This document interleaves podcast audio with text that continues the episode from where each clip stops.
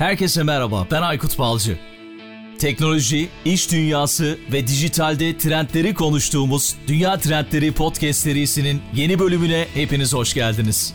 Dünya Trendleri Podcast'in yeni bölümünden herkese merhaba. Bu bölümde konuğum Esas Holding'in CEO'su Çağatay Özdoğru oluyor. Onunla birlikte bir raporu konuşacağız. TÜSİAD tarafından geçtiğimiz günlerde yayınlandı. Türkiye'nin ikinci yüzyılında yüksek teknoloji için eylem çağrısı raporu. Benim çok ilgimi çekmişti bu rapor ve Çağatay Bey de özellikle iki lansmanı oldu sanırım bu raporun. Gittiği her yerde bu rapordan bahsediyor. Şu anda kendisi karşımda. Çağatay Bey selamlar, hoş geldiniz. Merhaba Aykut Bey, hoş bulduk. Aynı zamanda TÜSİAD'da Dijital Türkiye Yuvarlak Masası eş başkanı olarak görev yapıyorsunuz. Yanılmıyorum evet, değil mi? Evet, evet. Evet. Güzel bir rapor olmuş öncelikle. TÜSİAD, TÜBİSAT ve Deloitte'la birlikte hazırlanan bir rapor. Çok çok teşekkür ediyorum. Bu bölümde Türkiye'nin ikinci yüzyılında yüksek teknoloji için eylem çağrısı raporunu konuşacağız ve teknoloji merkezli düşünmek gibi bir ana teması da var aslında. Belki klasik bir soru olacak ama önemli bir soru olduğunu düşünüyorum. Bu raporu neden yaptınız, niye hazırladınız diye başlayabiliriz. Evet çok güzel bir soru. Zaten bu soruyla başlamak lazım Aykut Bey. Şimdi TÜSİAD bir düşünce kuruluşu, bir iş adamları tarafından kurulmuş. Türkiye'nin işte en köklü iş dünyası sivil toplum örgütlerinin başında geliyor. Ama kendisini TÜSİAD bir tabiri caizse bir think tank'e çevirmiş durumda. Yani farklı konularda farklı görüşleri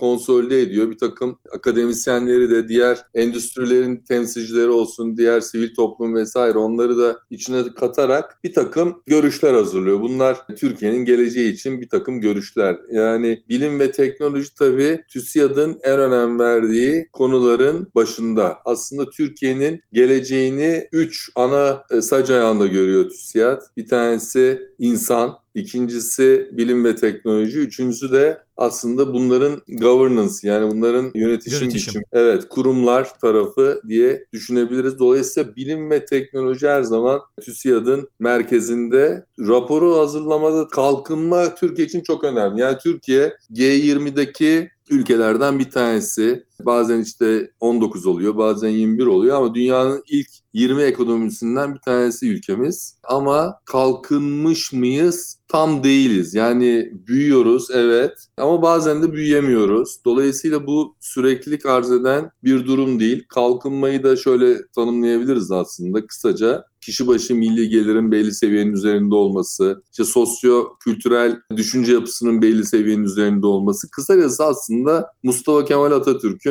Atatürk'ümüzün ifade ettiği çağdaş uygarlık seviyesi. Yani kalkınma böyle bir şey. Şimdi kalkınma konusuna baktığımız zaman biz kalkınabilmiş, tam olarak kalkınabilmiş ama kalkınabilir miyiz? Kesinlikle kalkınabiliriz ama bununla ilgili doğru şeyleri yapmamız lazım. Yani Türkiye işte bir takım hamleler yapmış değil mi? Özellikle 1980'lerden sonra diyelim turizm endüstrisinde, tekstil endüstrisinde, ihracatta, bugüne baktığımız zaman havacılıkta dünyanın en önemli ülkelerinden bir tanesi vesaire ama Türkiye'nin kalkınması için bunların hiçbirisi kendi başına yeterli değil. Evet. Aykut Bey. Evet. Ve bizim en büyük kaynağımız insan gücü kaynağımız. Bizim doğal kaynaklarımız pek yok. Yani biz bir Suudi Arabistan değiliz. Ne bileyim ben bir Norveç değiliz. Bizim tabii jeopolitik pozisyonumuz da çok önemli. Ama insan gücümüz, insan kuvvetimiz en önemlisi. Genç nüfusumuz 33 yaş. İş gücüne katılma oranımız Avrupa'da yanılmıyorsam ikinci veya üçüncü. 33 milyon kişi bin yıllık ülkeyiz en azından Anadolu'da baktığımız zaman değil mi? Bin yıllık bir ülkeyiz. Cumhuriyetimiz 100. yılını açtı vesaire. İşte teknik üniversitelerimiz 1770'lerden beri ülkemizde teknik üniversiteler var. Ama biz o o kalkınmışlık seviyesine gelememişiz. Biz bu raporu bundan yap. Yani TÜSİAD'ın gördüğü, incelemeleri sonucu gördüğü bu raporun bahsettiğiniz gibi Deloitte ve TÜBİSAT tarafından beraber hazırladığımız bu raporun, bu rapor şunu söylüyor. Türkiye kalkınabilir, teknolojiyle kalkınabilir, bilişim endüstrisiyle kalkınabilir ve bunu da sadece tabii Türkiye'ye bakarak söylemiyor. Bunu uluslararası benchmarklara bakarak söylüyor. Kalkınmışlık ve teknoloji üretmek ve onu kullanmak, önce üretmek sonra kullanmak diyelim, arasında direkt ve lineer bir ilişki var. Dolayısıyla raporun özü bu, raporun hazırlanma sebebi bu. Tekrar bu vurguyu yapmak, bu konuda bir takım öneriler yapmak, bu konuyu devamlı gündemde tutmak ve inşallah diyelim ülkenin ana stratejilerin göbeğine, merkezine gelmesi için de gerekli gerekli kamuoyu diyelim, kamuoyunu oluşturmak. Yani raporun Evet. Yönetici özetine baktım rapor içerisinde. Orada çok şaşırtıcı böyle istatistiklerle de karşılaştım. Açıkçası ben biraz daha yüksek bekliyordum. E sizin de dediğiniz gibi bir katma değer yaratmak için teknolojiden işte dijital ekonomiden yararlanmak gerekiyor. Mesela Dünya Ekonomik Formu'na göre önümüzdeki 10 yıl içinde ekonomide yaratılan yeni katma değerin tahmini %70'inin dijital platformlara dayalı iş modelleriyle olması bekleniyormuş. Ama Türkiye dijital ekonomideki %0.1'lik payıyla potansiyelin çok gerisinde ve sizin bir söyleminiz var. Bu çok hoşuma gitti gerçekten. İşte ülkemizi bir teknopark gibi yönetmemiz lazım diyorsunuz. Belki bunu biraz açabilirsiniz. Bu çok önemli ve hoşuma giden bir söylem oldu gerçekten. Evet, önce bir rakamlardan bir bahsedeyim. Türkiye bunu yapabilir ama konsantrasyon lazım dedim ya demin. Bu vizyonu diyelim ülkenin merkezine koymak lazım. Onunla da ilgili birazdan bahsederiz zaten nasıl koyabiliriz vesaire diye. Siz bir rakam söylediniz. Türkiye'nin dünyadaki teknoloji ve dijital diyelim ekonomiden aldığı pay binde bir. Yüzde Evet. 0.1. Evet.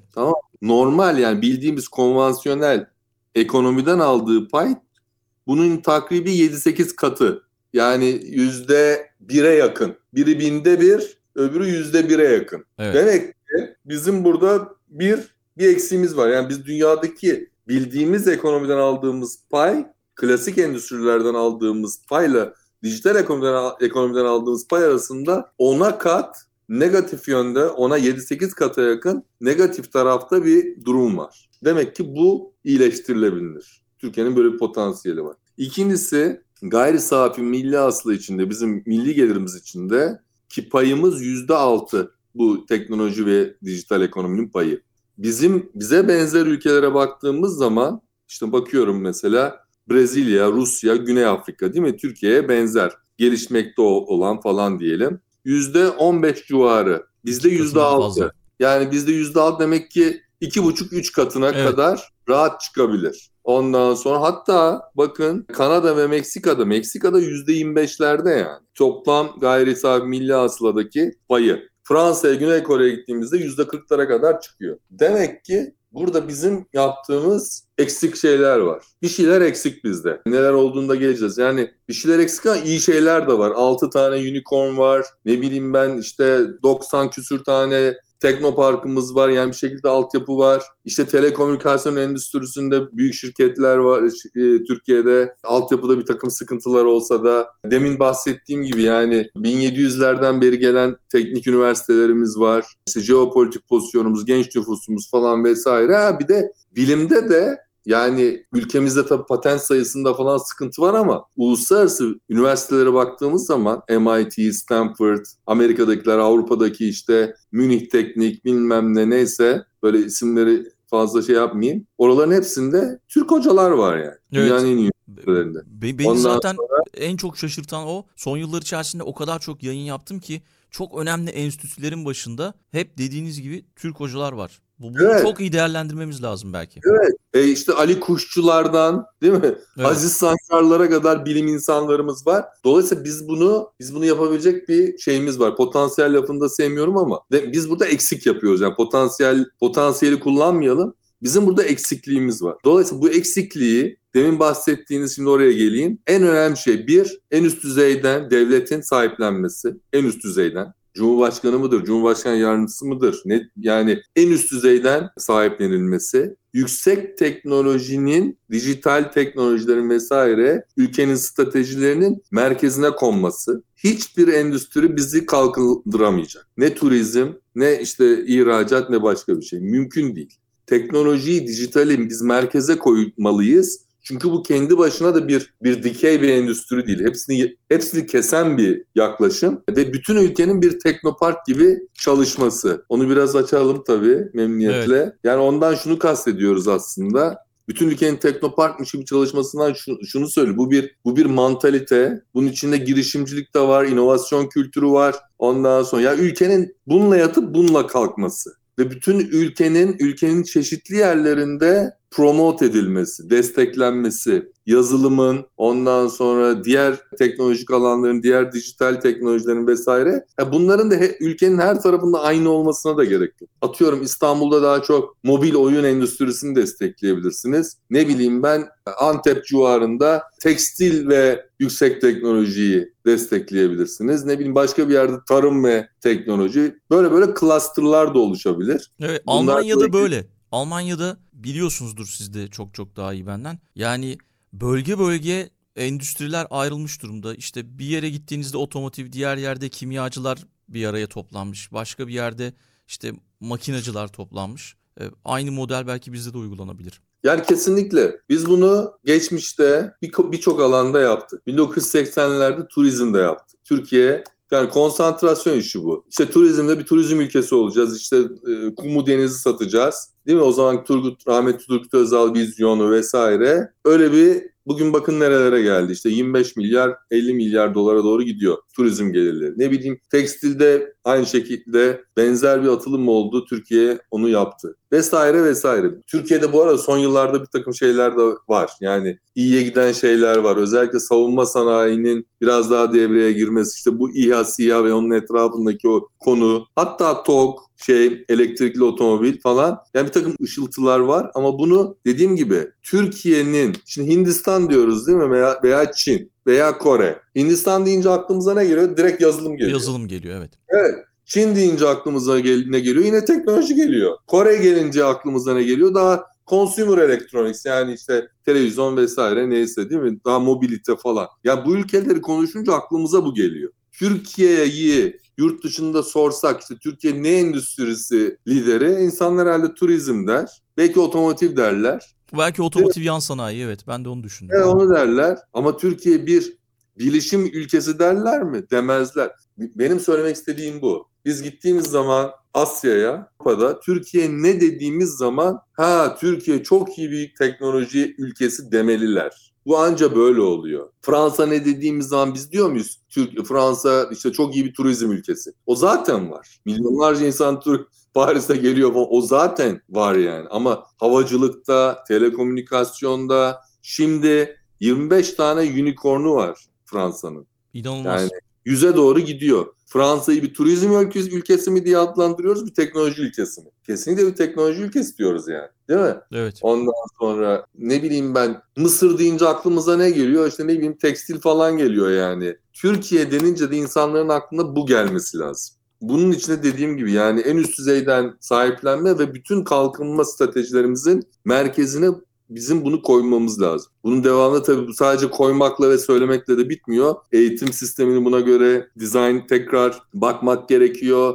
İşte ilkokuldan itibaren o kültür gelmesi gerekiyor. İlkokulda falan yani şeylerin bir takım yazılım vesaire derslerinin başlaması ufak ufak. Ondan sonra üniversiteler keza e, bölgesel kümelenmeler yani ona da geliriz birazdan çözüm önerilerine. Yani Türkiye'nin bir teknoparkmış gibi olmasının özü bu.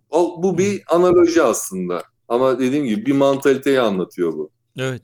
Yani işte mesela Silikon Vadisi diyoruz niye teknoloji şirketleri orada toplanmak istiyorlar? Çünkü orada bir şey yaratılıyor. Bir komünite var orada ve onun gibi belki bizim ülkemizin de teknopark gibi yönetilmesi çok değerli bir söylem diye düşünüyorum. Çok hoşuma gitmişti. O yüzden evet. üstüne basa basa. Ya bu mesela bunu unutmadan şey yapalım. Yani Silikon Vadisi tesadüfen olmadı. Bir sürü şey bir araya geldi. İşte öncelikle tabii o Stanford Üniversitesi'nin orada kurulması. Tabii birinci şey o yani. Ondan sonra sonra oraya işte iyi öğrenciler, iyi hocaların gelmesi vesaire. Oradan oradan ortaya çıkan bir şey. Ama bugün geldiğimiz noktada üniversite tabii çok önemli. Hepsi çok önemli ama artık oradaki en önemli şey ekosistem. Yani insanlar Kesinlikle. orada olmak istiyor. Yani çünkü fikir fikri doğuruyor Birbirlerinden ilham alıyorlar, birbirle paylaşım oluyor, şirketler birleşiyor ne bileyim ben.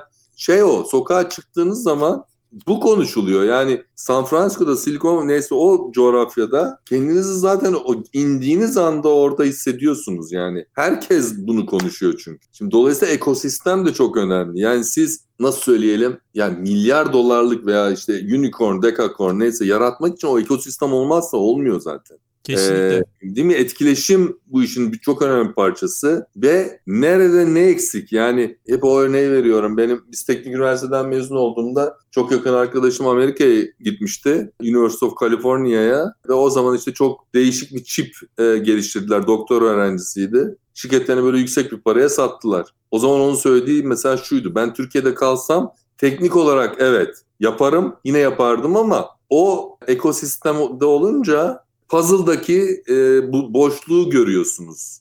Daha rahat görebiliyorsunuz. Kesinlikle. Dolayısıyla ekosistem hala onun için geçerli. Yani hala çok önemli ve öyle işte online uzaktan falan o da bir yere kadar bildiğiniz gibi.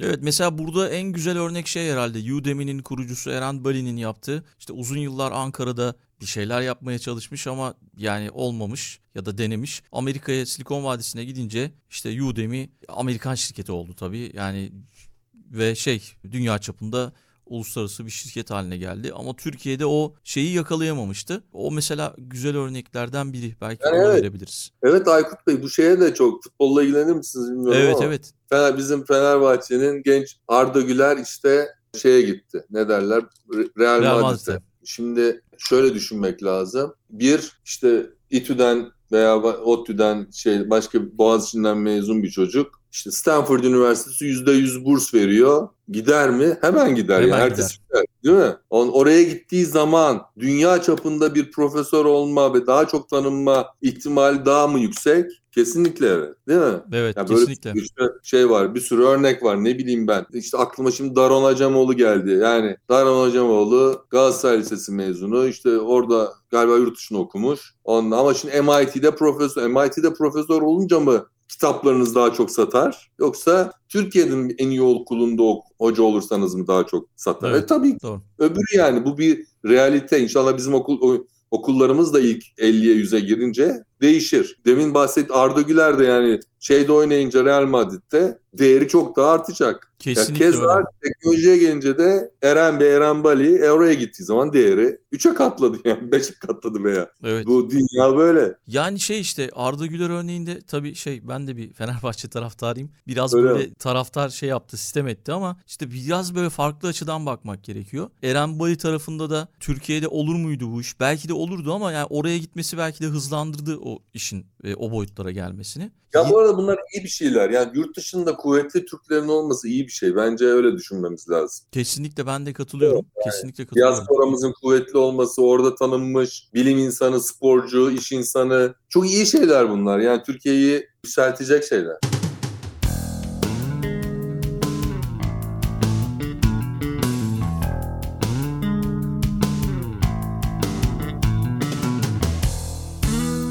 Şey rapor içerisinde böyle 7 ana bileşenden bahsediyorsunuz. Bir eylem çağrısı var. Belki bundan bahsedebiliriz kısaca. Bu da önemli diye düşünüyorum. Çünkü kamunun, özel sektörün, akademinin hep beraber birlikte çalışması, girişte de siz söylediniz. Bu önemli noktalardan biri. Yani evet burada toplamda 18 tane madde var. Ama dediğiniz gibi 7 ana başlık altında toparlanmış. Kısaca bahsetmeye çalışayım.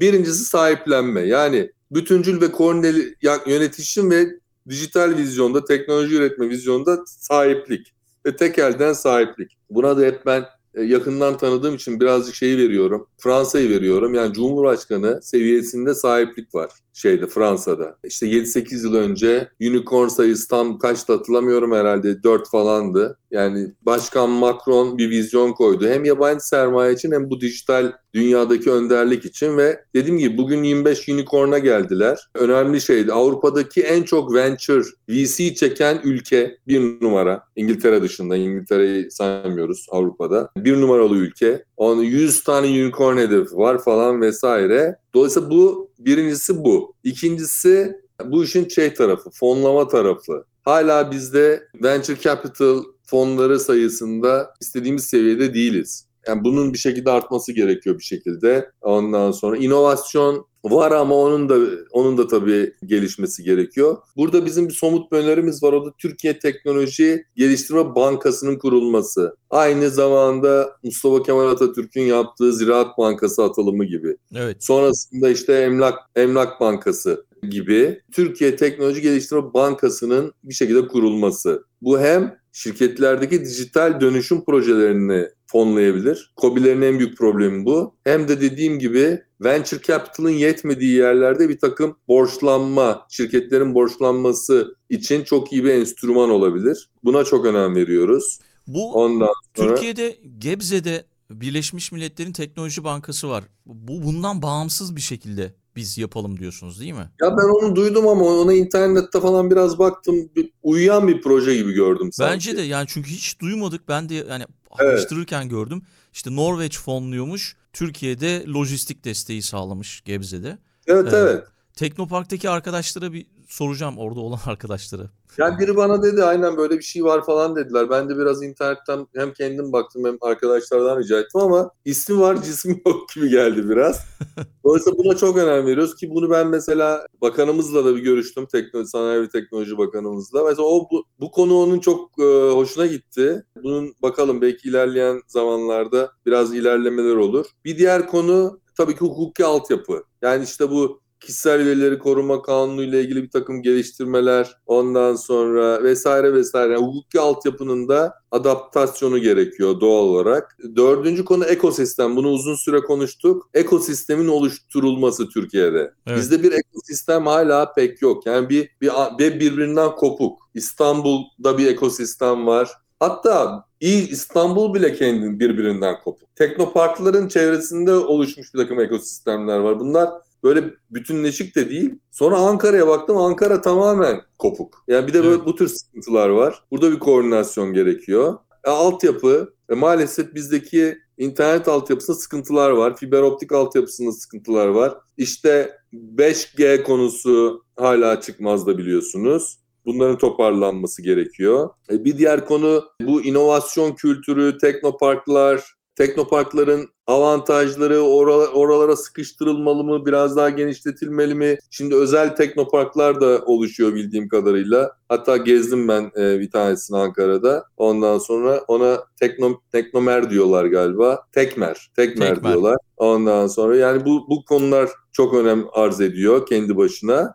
Ve tabii ki son ama en önemli konu insan ve eğitim. Eğitim sisteminin buna göre adaptasyonu. Demin bahsettiğim gibi ilkokuldan itibaren müfredata girmesi. Üniversitelerde hatta üniversiteye gelene kadar çok geç bile kalıyoruz tabii de. Çünkü bu özellikle yazılım tarafı sonradan öğrenecek bir şey de olmuyor. Yani üniversitede sosyal bilimlerden mezun olanların bile diyelim bu konuda en azından teknolojik okuryazarlık seviyesinde ve onun biraz üzerinde bir seviyeye gelmeleri. Yani hep o örneği veriyorum işte psikoloji, sosyoloji, diğer sosyal bilimler ne bileyim bunların da bunlara bu buradan mezun olan insanlarda bile mecbur kılınması yani. Sen bir tane yazılım dersi alacaksın. Basit Evet. yazılıma giriş dersi. Yani bu mecburi olması gibi konular. Dediğim gibi bu 360 derece bir yaklaşım. Yani en tepede sahiplenme var. Altında da 360 derece diyelim. En tepede sahiplenme olurken onun etrafında da 160 derece bir yapı fonlamadan altyapıya, hukuka,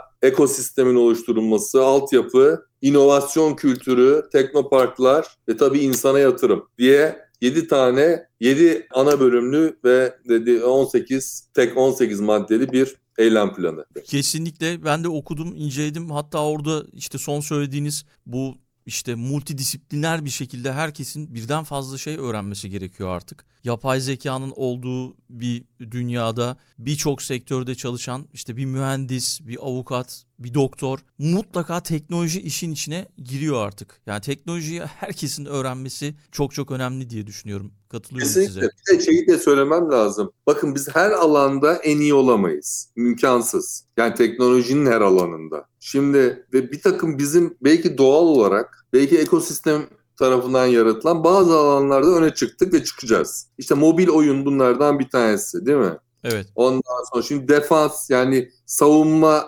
elektroniği diyelim. Savunma sanayi onun ele- elektroniği. Orada bir takım şeyler var. İşte elektrikli ara mobilitede bir atılımlarımız var falan böyle sayabiliriz. Belki konsantre, buraları daha derinleştirme. Ondan sonra bir de olmazsa olmazlar var. Artificial intelligence gibi yani yapay zeka gibi. Mutlaka Türkiye'nin bu alanda bir yol haritası olması gerekiyor. Mutlaka. Hiç. Evet. Yani kaçarı yok. Onunla ilgili bir şey hazırlandı bildiğim kadarıyla. Böyle bir rapor. Çalıştay yapıldı. Ama tabii nasıl uygulanacak, ne kadar uygulanacak onu göreceğiz ilerleyen yıllarda. Ya bunu devamlı bizim gündemde tutmamız lazım. Hem TÜSİAD hem diğer TÜBİSAT, Türkiye Bilişim Vakfı, ondan sonra Teknofest, Teknofest'i düzenleyen vakıf değil mi? Yani Evet. büyük bir ekosistem ama ekosistem bölüşük, bölünmüş. Doğru. Entegre değil. Doğru, Entegre evet. topyekun bir hareket. Bahsettiğim gibi en üst seviyeden sahiplenme. Yani bunu bunu becermemiz gerekiyor.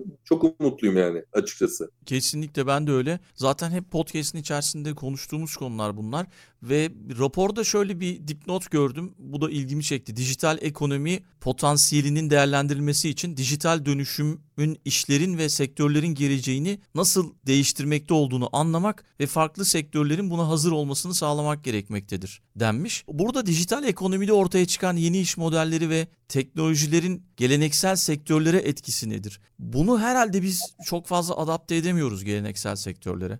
Bu dönüşüm sürecindeki zorluklar ve fırsatlar neler sizce? Gözlemlediğiniz şeyler Yani nedir? evet. Şimdi bu tabii biraz işte disruption falan. Yani buradaki en büyük problem iki aslında birkaç tane. Bir, biraz vizyon eksikliği ve dünyada olup bitenleri biraz bilememek. Bu ama insanların suçu da değil. Bunu biz hep devamlı gündemde tutmamız lazım. Ve bizde şöyle oluyor. İşte yumurta kapıya dayandığı zaman şey oluyoruz. Yani o öyle şeyler geliyor ki Avrupa dünyada ihracat yapamazsın, o dönüşüm yapamazsın falan. Yani o cebini direkt etkileyecek şeyler var. Bir tanesi bu. İkincisi insan kaynağı. Büyük problem. Yetişmiş insan. Bu konulardaki e, işte bir sürü gencimizin yurt dışına gitmesi falan bunlar da etkiliyor. Bu e, insan kaynağı sıkıntısı. İşte üçüncüsü de en büyük üçüncü problem de finansman. Dönüşüm masraflı bir şey. Yapmak masraflı sonra kendini şey yapıyor, amorti ediyor diyelim. Dönüşümü hızlı. Ama o ilk yatırımda finansman gerekiyor ve dediğim gibi o kafa yapısını da kafasal transformasyonu sağlamak gerekiyor. Yani dijitalleşmiş olmak için dijitalleşmek yetmiyor. Evet. Şeyin iş- şirketin işleyişini vesaireyi de buna adapte etmek gerekiyor. Verimlilik de oradan geliyor. Ondan sonra dolayısıyla böyle 3-4 tane önemli konu çözmemiz lazım. Dediğim gibi bunların hepsi ya bunlar böyle hani hani inşallah maşallah işte yaparız. Bir de öyle raporlar olur ki böyle teorik falan değil yani. Bunlar gerçekten çok somut. Örnekleri de var. Kore'sinden ne bileyim ben Hindistan'ına kadar, işte Singapur'undan Brezilya'sına kadar ama örnekleri de var. Bizim de bunu beceremememiz gibi durum yok. Doğru yapmamız lazım. Konsantre olup adımlar atmamız gerekiyor. Kalkınma da böyle olacak. Eminim yani. Bakın biz bunları yaparız. Demin o başta konuştuğumuz konular yani dijital dünya dijital ekonomiden aldığımız payı arttırabilsek, ondan sonra işte gayri safi milli hasıladaki payı arttırabilsek, dijital dönüşümden gelen bir verimlilik değeri var. 270, 250, 270 milyar dolar. Yani bunları topladığınız zaman Aykut Bey bizim milli gelire 350 ile 600 milyar dolar arasında bir katkıdan söz ediyoruz. Yani Kesinlikle. bugün bizim milli gelirin 850 800 900 milyar dolar bandında olduğunu düşünürsek en az %50'si kadar yakın %50'sine yakın bir katma değerden bir üzerine konacak bir rakamdan söz ediyoruz. Şöyle söyleyelim. Çok basit bir hesapla insanların milli geliri atıyorum bugün işte 10 bin dolarsa bir anda 15 bin dolar üzeri olacak. Kalkınma da bu. Bir de belki sizin holding tarafındaki şöyle yatırımlarınıza bakmıştım. Az önce konuştuğumuz unicornlar da onun içerisinde var. Böyle birazcık holding tarafı da startup kafası gibi yönetiliyor gibime geliyor sizin. Yani o da benim hoşuma gitti açıkçası. İşte Getir, Libra, Insider bunlar hep bizi yurt dışında temsil eden unicorn olan şirketler. Ve o da bana biraz şey geldi. Belki holding tarafından da biraz sona doğru geldik. Ondan da bahsedebilirsiniz. Yani biz genel olarak şöyle bizde esas da inovasyon kültürü hakim. İnovasyon kültürü, girişimcilik buranın hakim kültürleri. Esas hala startup demeyelim de gelişme sürecinde olan bir şirket gibi yönetiliyor. Ya startup'la artık geçtik diyebilirim. Yani kuruluşumuz 2000 yılı işte 23 yıl olmuş. Ondan sonra Kafa yapısı olarak yani e, demek Yani- evet. 20'ye kadar startup'tık diyebilirim. Şimdi biraz daha böyle daha growth yani daha gelişim sürecinde bir hala genç bir şirketiz ama dediğiniz gibi kafa yapısı tamamen startup kafa yapısı var. Girişimcilik ve inovasyon kültürü var. Ondan sonra bir gün beklerim gelirseniz siz de daha gözlerinizle daha rahat görürsünüz. Ha bu bizim yatırım yatırımlarımıza da yansıyor evet. Biz tabii Türkiye'nin çok değişik işler yaptık. İşte en büyük sinema zincirini oluşturduk. En büyük lojistik işini oluşturduk. Ne bileyim ben en büyük perakende zincirlerini kurduk. Türkiye'ye yaklaşık 2 milyar dolara yakın yabancı sermaye gelmesini sağladık. 2010 ile 2020 yıllar arasında aşağı yukarı. Ama son 2-3 yıldır biraz daha sizin bahsettiğiniz gibi biraz daha böyle teknoloji ve girişim konularına biraz daha önem verdik. Böyle startup seviyesi değil ama daha geç seviye, seri B ve sonrası diyebiliriz biraz. Ondan sonra e, yatırımlara biraz yön verdik. Bu konuda da 100 milyon dolara yakın, 100 milyon dolara yakın yatırım yaptık. Malum bildiğiniz isimler, e, unicornlardan evet. Getir ve Insider. Onun dışında da yine Oplok, Upsilon gibi diğer bir takım şirketlere yatırımımız oldu, olmaya da devam ediyor. Harika. Takip etmeye devam edeceğim sizi.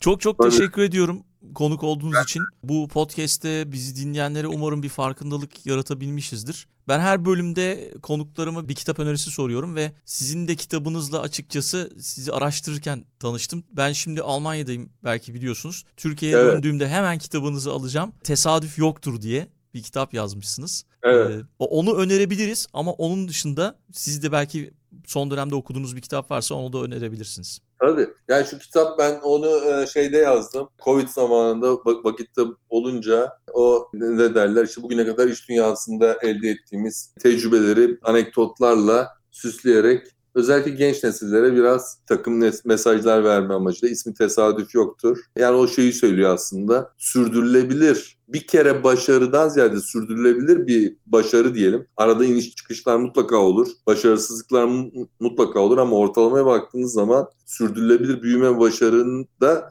tesadüf olmuyor. Bir sürü şeyin beraber olması gerekiyor. Onun dışında şu anda masamda neler var? E, çok sevdiğim eski bir kitap var. Success is a Choice.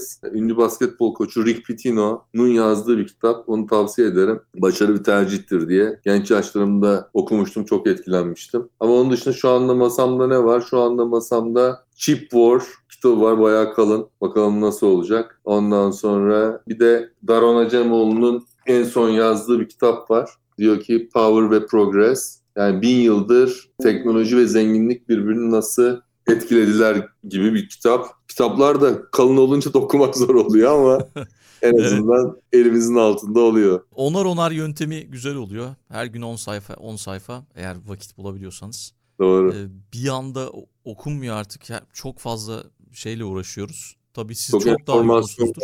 Hem o çok informasyon bir de sosyal medya yani Twitter vesaire insan bilgiyle biraz doluyor ve okumak gerçekten zor bu çağda. Çok teşekkür ederim konuk olduğunuz ben için. De. Tekrar buluşmak üzere o zaman. Tamam. Ben de teşekkür ederim. Görüşmek üzere. Dünya Trendleri Podcast serisinin bu bölümünün sonuna geldik. www.dünyatrendleri.com Twitter'da @dünyatrendleri, Instagram'da dünya.trendleri adreslerinden Dünya Trendleri Podcast'i takip edebilirsiniz. Unutmayın önerileriniz ve merak ettikleriniz içinse info gmail.com adresinden mail atabilirsiniz. Bu bölümü dinlediğiniz için çok teşekkürler. Yeni bölümde tekrar buluşmak üzere.